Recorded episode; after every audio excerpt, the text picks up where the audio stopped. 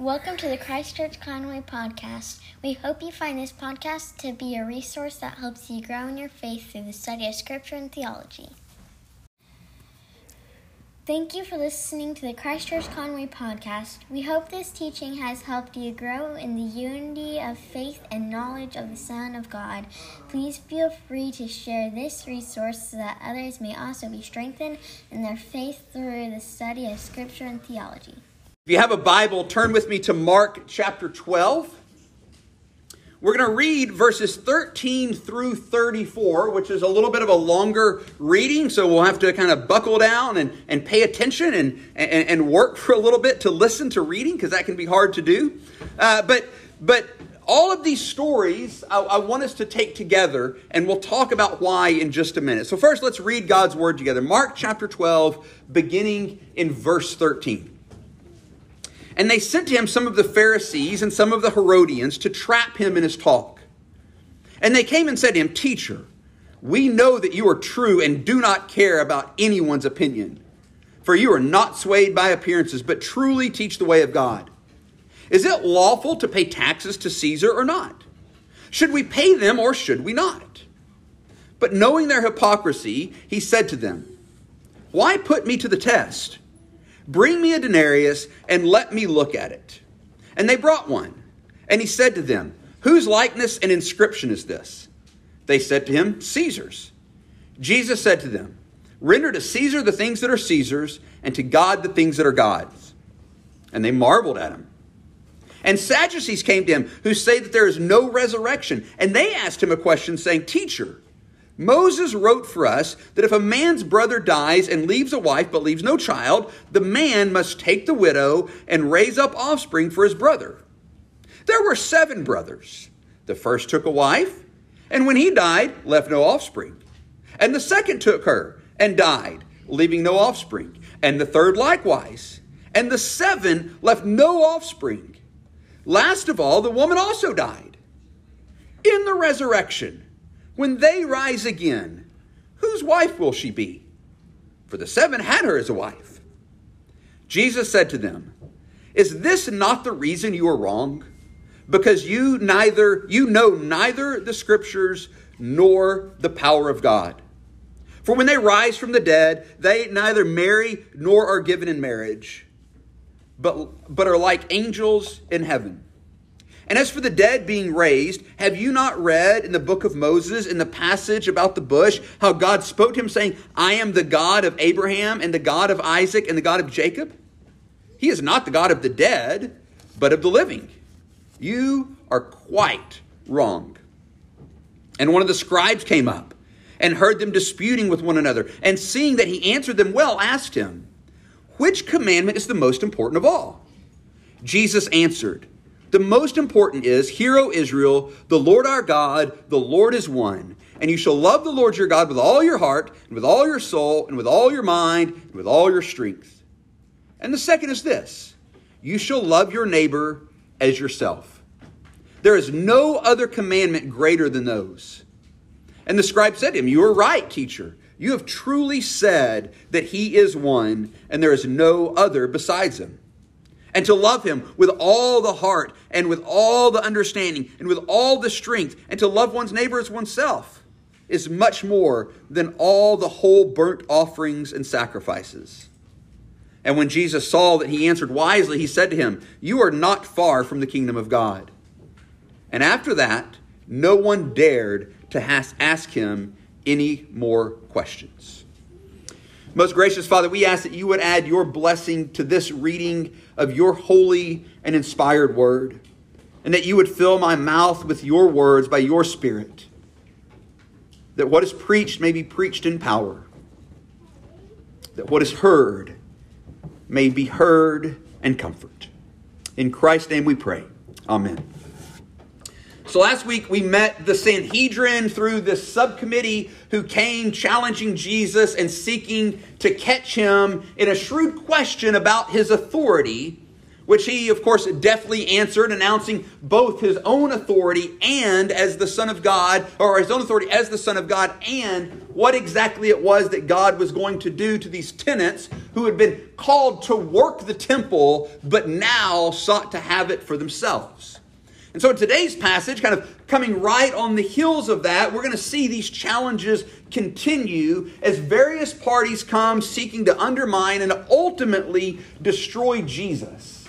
They, they line up trying their hand at tricking him, at, at catching him at something worthy of death. And in this section, Jesus faces three different challenges, and each time he answers with just impeccable wisdom and isn't swayed by anything that they say. So, first, we see the challenge of faith in politics, through which we learn that Caesar is not a threat to Jesus and his kingdom. Then we're going to see a challenge of, of what I'm calling gotcha theology, through which we learn that, that the brokenness of the present world doesn't undermine Jesus and his kingdom. And then third, we'll see the, the, the, challenge of an honest question. This third guy, I don't think, was actually trying to trick Jesus. I think it was an honest question. But we learn even through this challenge that Jesus and his kingdom are in perfect accord with the Word of God. And these three challenges are important for us to kind of think through. And, and I think when we bring them all together, we begin to see something about Christ and his kingdom that's really important for us to see.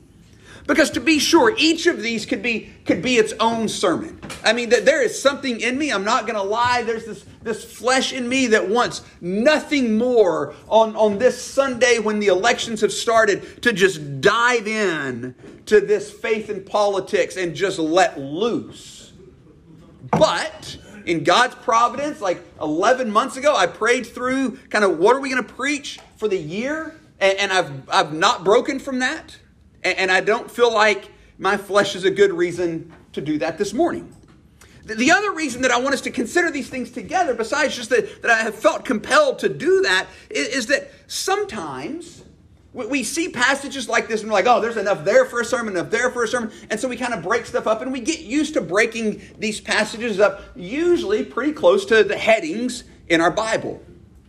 But sometimes when we kind of repackage stuff, it, it starts to kind of be seen in a new light, be seen from a little bit different angle. And so that's what we're going to do this morning. We're going to repackage these three challenge stories together, and we're going to begin to see something a little bit different as we put them all together. What we're going to begin to see is, is that, that we should have every confidence in the kingdom of God because it's built on the Word of God and, and that no Caesar is ever going to be a threat to a kingdom built on the Word of God. And no brokenness found in this world is ever going to undermine a kingdom built on the Word of God. So, in order to kind of get through this passage and, and all that's here, I'm going to have to be pretty abbreviated with each story. There's much more that could be said. I'm pretty sure when I said abbreviated, um, my wife just laughed. But I'm going to try to be abbreviated with each story. So here's what we're going to do. First, I'm going to offer just kind of a few thoughts on the structure of the story. And, and, I'm giving you all this so that you can kind of track with me, hopefully, and, and, and, and, we don't get lost together. So I'm going to uh, offer a few thoughts on, on the challenge of each story, and then give kind of a summary of like, here's what that story means. And then I'm going to offer a handful of kind of points of application from each story as we go through. And then at the end, we'll tie all of these things together. So, first, let's just jump into Mark chapter 12, verses 13 through 17. Challenge number one faith and politics, where we learn that Caesar is not a challenge to the kingdom of God. And so, in the first couple of verses, we see right off the bat in verses 13 through 15 that this is a hypocritical challenge of faith and politics. Okay? Now, why, why do we say that? Well, listen to how these guys come. Teacher, we know that you are true and do not care about anyone's opinion, for you are not swayed by appearances, but truly teach the way of God. Here's the deal if anyone comes up to you blowing that kind of smoke up your kilt, something is coming. Like, undoubtedly, something is coming. When you've been challenged your whole life, as Jesus was in his ministry, when people are out to kill you, as they were with Jesus, when you've just dumped the tables in the temple and told the Sanhedrin that, that they have nothing to say to you and that they're about to be undone by God, and then someone from that party shows up and is like, oh, you are unswayed and truly, like, and all, like, Jesus is on to them. And in verse 15, it, it tells us flat out, knowing their hypocrisy. See, they didn't think any of this. This is the pretense to a challenge. That, that's what's going on here. And the, the challenge that they throw at Jesus is this, this challenge of, of how do we process our faith in our politics, Jesus? Is it right for us? Is it lawful? Is it in line with God's word? Is it in line with the Torah for us to pay taxes to Caesar? That's the question they pose. Now, when we think historically about this, it may be like a fair question. Like, like I can see how, how someone, you know, as, as a person who's, who's given to scrupulousness, I can see how someone would get there. Because when Jesus says in, in the next verses, where we see the reality of this challenge, when Jesus says, Bring out a denarius and let me look at it. What's the image and the inscription on it? Well, we know, like historically, it would have been a picture of the Caesar and, and then an inscription that where he was referred to as the divine son of Augustus, right? And then on the back there was there was similarly what would have been to the, the Jews very offensive language, right? Remember where this whole passage ends with the quoting of the Shema in, in the third story. Hear, O Israel, the Lord our God, the Lord is one. But now we've got this money that we're carrying around that has a picture of someone that's not the Lord and, and says Son of God on it. Right? So that's the reality of the challenge. So, so on one hand, you can understand like why they might get there, why some people's conscience might actually be burdened by this. But Jesus sees through their hypocrisy. Because he understands that, that if you're if if you've got a problem with this money, that, that has a dude's picture on it called Son of God. If you've got a problem with this money, your problem should start long before paying taxes with it. And so Jesus says, Bring me a denarius and let me look. And they have them. Right? See, Jesus has them right there. If the money is a problem, if paying taxes with this money is a problem because it has Caesar's name on it, if somehow that's doing, you know, obeisance to Caesar, then, then the reality is participating in this system at all is a problem. But they're willing to do that because they need the money. They need to be able to buy bread, for instance. So, so Jesus just sees straight through what they're doing. He sees that they're, they're trying to put, them, put him to the test. And then he answers this challenge Render to Caesar the things that are Caesar's, and to God the things that are God's. In other words, Jesus essentially says, Hey guys, I am not worried about it. It's got his picture on it, give it back to him. It's okay. You've missed the point. Now, so, so from this, what we see is that, that Jesus and his kingdom are not challenged by the presence or even the thriving of any earthly kingdom. Think about that. Jesus and his kingdom are not challenged by, by the presence or even the thriving of Caesar.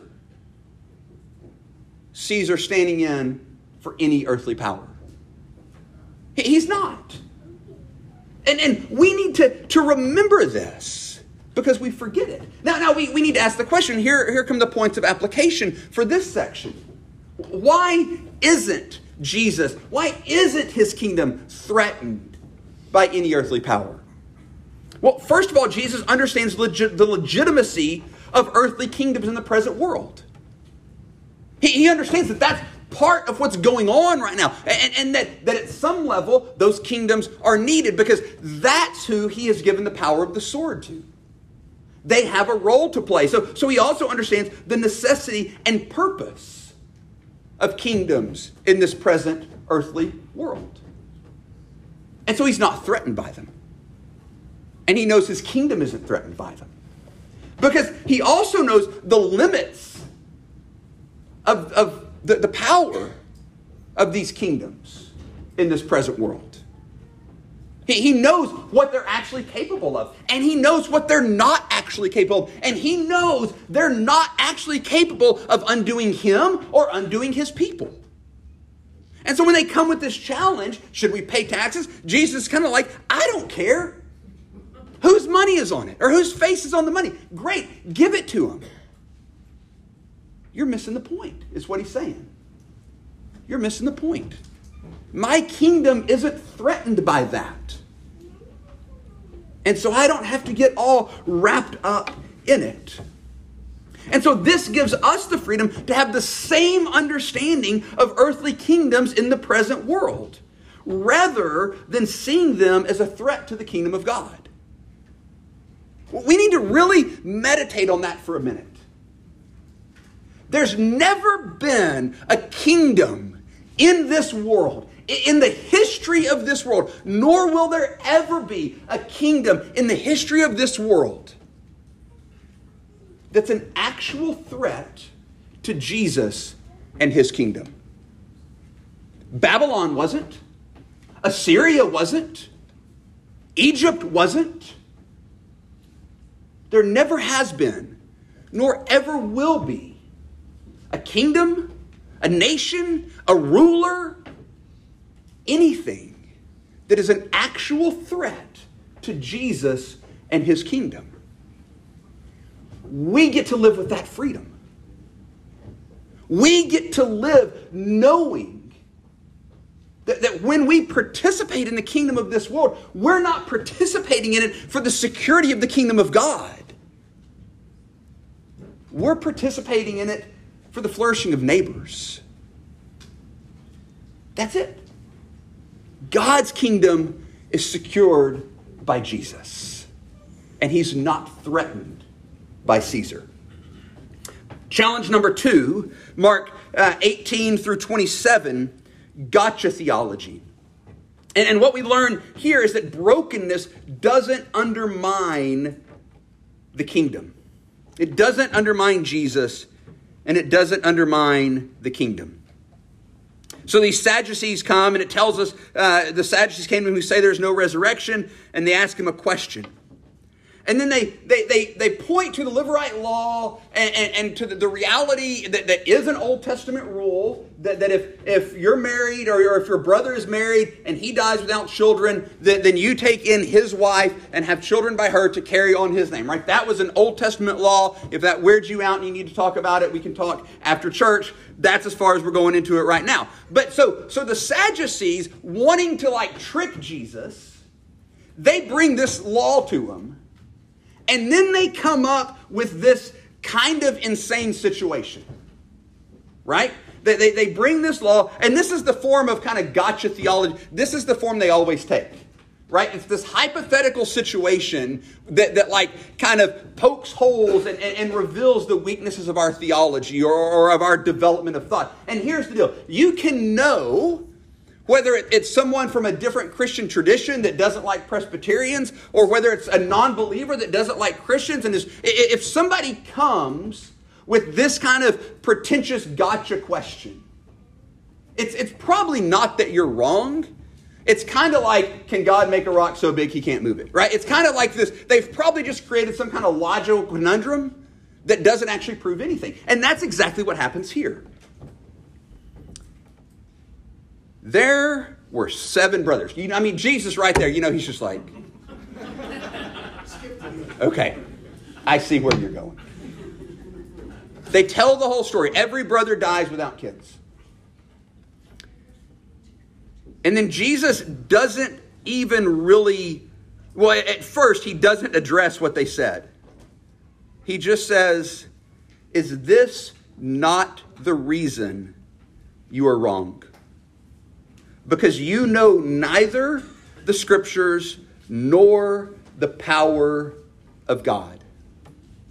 See, they think they've come up with this, this situation based on life in a broken world where, where all of a sudden now we've got this woman married to seven different guys without, you know, like they think they've come up with this situation that's based on the brokenness of the world that is somehow going to undermine Jesus and his kingdom and the resurrection that comes with it. They think somehow the brokenness of this world can undermine the kingdom of God as Jesus is presenting it, but it can't. Jesus goes on and, and he explains look, that's how things are different in heaven. They, they work different. People aren't given in marriage. They're like angels. Again, we can talk later if we want to dive into what that means. Uh, and as for the dead being raised, then notice what he does. He's like, oh, by the way, now let's talk about your theology that actually is jacked up. I answered your question. That's not how heaven works. Sorry. But you don't believe in a resurrection. Have you not read? And then he just throws the Torah back at him. Have you not read in the same book that you just threw at me that, that when Moses, who came, just so we're all clear, a long time after Abraham, Isaac, and Jacob, when Moses was standing at the bush, God said, I am the God of Abraham and Isaac and Jacob. He's not the God of the dead, but of the living. In other words, what Jesus is saying is if he can at that point say, I am still their God, that means in some way they still live. Checkmate on your anti resurrection views. So, so he, comes with this challenge, or they come with this challenge to, trying to say that, that the brokenness is somehow going to undermine the kingdom, is going to undermine Jesus, but it doesn't. Why? Because as we see, as Jesus kind of goes back to, to Abraham and Isaac and Jacob, as he goes back to, to, to understanding how heaven was made, we see that, that Jesus knows that the structure of the present world, even as we know it before the fall in the Garden of Eden, through God's word, that was never actually the end goal. There, there was something better from the very beginning. He, Jesus knows that, that all the brokenness we see in the present world is the result of the fall and ongoing sin, and that's exactly why he came into the world. He said, No, no, no. Brokenness isn't going to undermine my kingdom because I came into the world to deal with brokenness. Sin isn't going to undermine my kingdom because I came into the world for the express purpose by my life, death, and resurrection to deal with sin. So it's not going to undermine what I've come to do. Jesus understands that his work not only saves his people from their sins, but also establishes his kingdom from which all consequences of the fall will be banished. He knows that, no, the kingdom I'm bringing, I'm bringing out of brokenness. I'm bringing out of sin. I'm bringing out of the fall. And there will be no more sickness. There will be no more death. There will be no more tears shed. All the sad things will come untrue. Everything will be made right once again. And the present brokenness doesn't undermine that. And Jesus knows as he talks to them that we can begin living now in full reliance on him and therefore as faithful cities, citizens of this kingdom that he is bringing out of this broken world. We don't have to wait for some future date. So, so this gives us freedom to acknowledge the brokenness of this present world and to step into it confidently with the words of life, the gospel of Jesus Christ, knowing that the gospel of the kingdom is not actually undermined by the brokenness of this world, as these people tried to spin it. Jesus and his work are not undermined by this sin, by this brokenness, by this fallen world. They, tried to trick him and, and back him into that corner. But he reminded them that's not how it works at all. The third challenge, Mark 12, 28 through 34, is the challenge of an honest question. Sometimes eh, those can be the, the hardest challenges. Right? Like when we see challenges like, like the paying taxes to Caesar, or there were there was seven brothers, and, and it's just this kind of like insane hypothetical, sometimes those are kind of easy to answer because you can just be like, that's an insane hypothetical. But when someone comes with an honest question, sometimes those can be more difficult.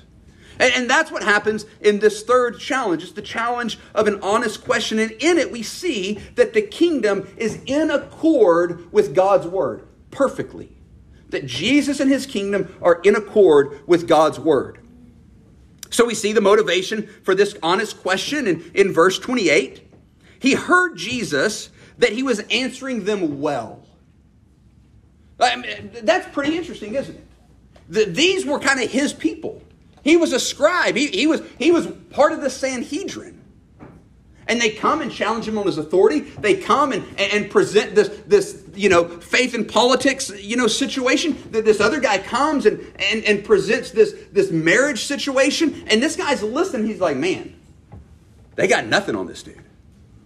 He's answering everything they bring. He's answering it well. And so he wants to ask a question Which commandment is the most important of all? And, and we know this is an honest question because Jesus gives just a straight up honest answer. Not, not on his other answers weren't dishonest, he wasn't lying, but he actually answers this guy's question. Have you ever noticed that? That, that when someone comes challenging Jesus, he almost never just is like, oh, well, here's the answer. He like comes up with a riddle, like, well, tell me this. John the Baptist, was he from heaven or from man? Like he comes he kind of backs them back into a corner and oftentimes doesn't answer the question. Or if he does, it's like we saw last week, he does it in some parable that probably they weren't supposed to understand. But here, this guy asks an honest question, and Jesus gives this honest answer that leads into this honest, open dialogue about what's happening. And Jesus' answer, he goes back to Deuteronomy 6 4 that we read earlier, that, that I said was kind of, I mean, even today, if you go into, into a Jewish temple or, or synagogue on the back wall, it's probably going to have Deuteronomy 6 4 written. I guess it should go this way Deuteronomy 6 4 written in Hebrew. That, like, that's their life verse. Hero Israel, Shema Yisrael, Hero Israel, the Lord our God, the Lord is one. Love the Lord your God with all your heart and with all your mind, with all your soul, and with all your strength. And so this guy asks this honest question, and Jesus quotes the Shema, Deuteronomy 6 4. This is it. This is where all of the law comes to. He is one, love him. And then Jesus adds, and a second is like it love your neighbor as yourself. Paul affirms this in the passage we read earlier in Galatians 5. Paul, this like, you know, I mean, he contrasted law and gospel with the best of them. But even when he came to, to expositing the Christian life, he said, loving your neighbor, that fulfills the whole law. He, he says the same thing in Romans. So, so this is central not just for, for Judaism and, and its different forms. This is true today. This is, is, is, is central to the Christian life loving God and loving man. That's absolutely central to the Christian life. And the scribe knows it. He says, You're, you're right, teacher. You have truly said that he is one, and that there is none other beside him, and that we're to, to love him perfectly, and that doing so, listen to this, this is the scribe, doing so is much more than all the whole burnt offerings and sacrifices. That, getting that right, loving God perfectly, acknowledging that he is one, and loving him is more than all the sacrifices, all the burnt offerings, all of that. I mean, there's a sense where, where we, we begin to see the honesty of this guy because the Old Testament says that. Sacrifices and offerings I have not desired, but a broken and contrite heart. I mean, it, it says it multiple times. That those were never the point. Loving God was. Trusting Him alone. That was always the point. All of this other stuff was, was the, the ceremony surrounding all of it that pointed to the point, which was Jesus Christ. So this guy continues this honest dialogue. You're right. That is it. No disagreement. He wasn't trying to catch him in anything. Jesus has this honest conversation with him, and they agree. And Jesus, when Jesus saw that he answered wisely, he said to him, You are not far from the kingdom of God. You're not far from the kingdom of God. You're on the right track. You're starting to get it. And when he says that, the, Mark says, and he end, this ends the challenges. From here on, Jesus is kind of talking to the crowds. This ends the challenges. After that, no one dared ask him any more questions. When the scribe shows up and, and affirms, like, no, no, guys, what this guy says about the Bible is right, everybody is like, okay, we, we got to back up. We got to come at this from a different angle. The challenges aren't working. Jesus and his kingdom are in perfect accord with the Word of God. That's what this teaches us. We're not going to read some part of, uh, of the Bible, and, and if, we, if we read some part of the Bible and we come up with, with you know, like these different kinds of kingdoms that, that are supposed to all be biblical or whatever, no, we're missing something. His kingdom is in perfect accord. Jesus knows that a life conformed to the Word of God will be a life lived in service to Him and His kingdom. He understands that the point of Scripture is to reveal the story of God establishing His kingdom through His Christ according to His covenant promises, and He isn't threatened by our questions asked in faith.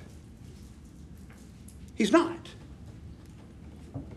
And He understands, as we see in this passage, that it's possible for us to get a lot right, but miss the key thing Him. And He's patient with us. That, that's where the scribe was.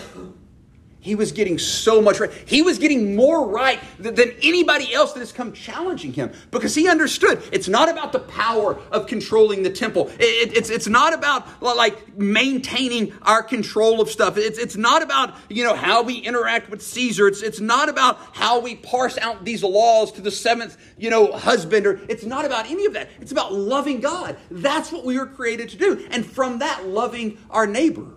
He gets it. He, doesn't, it doesn't seem that, that he was kind of enraptured in all this other stuff. But Jesus still only says to him, You're not far. Why? Because he can get all of that right.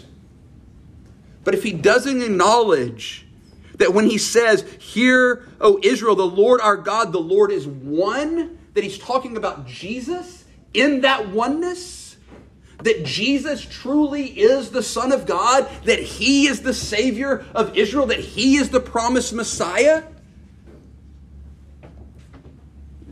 then He's only not far from the kingdom of God, but not actually in it.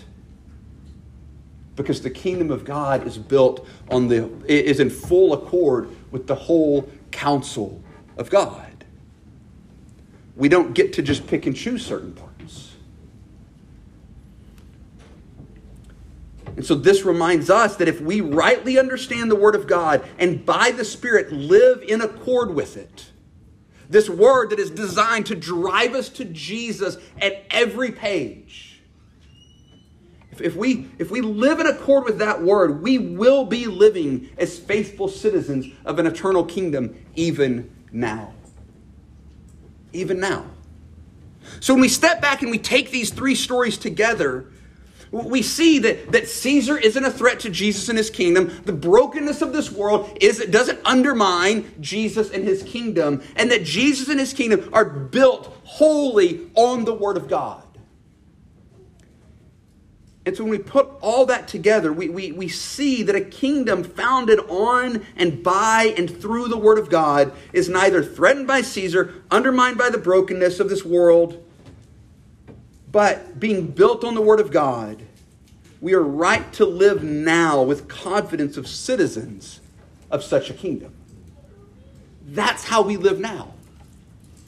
That's what it means to, to live presently in Christ, to recognize that we are citizens of this kingdom that isn't threatened, isn't undermined, because it's built squarely on the Word of God. And that's the confidence we should have. That's the confidence we should have in, in weeks like this one, that, where we know it's going to be crazy.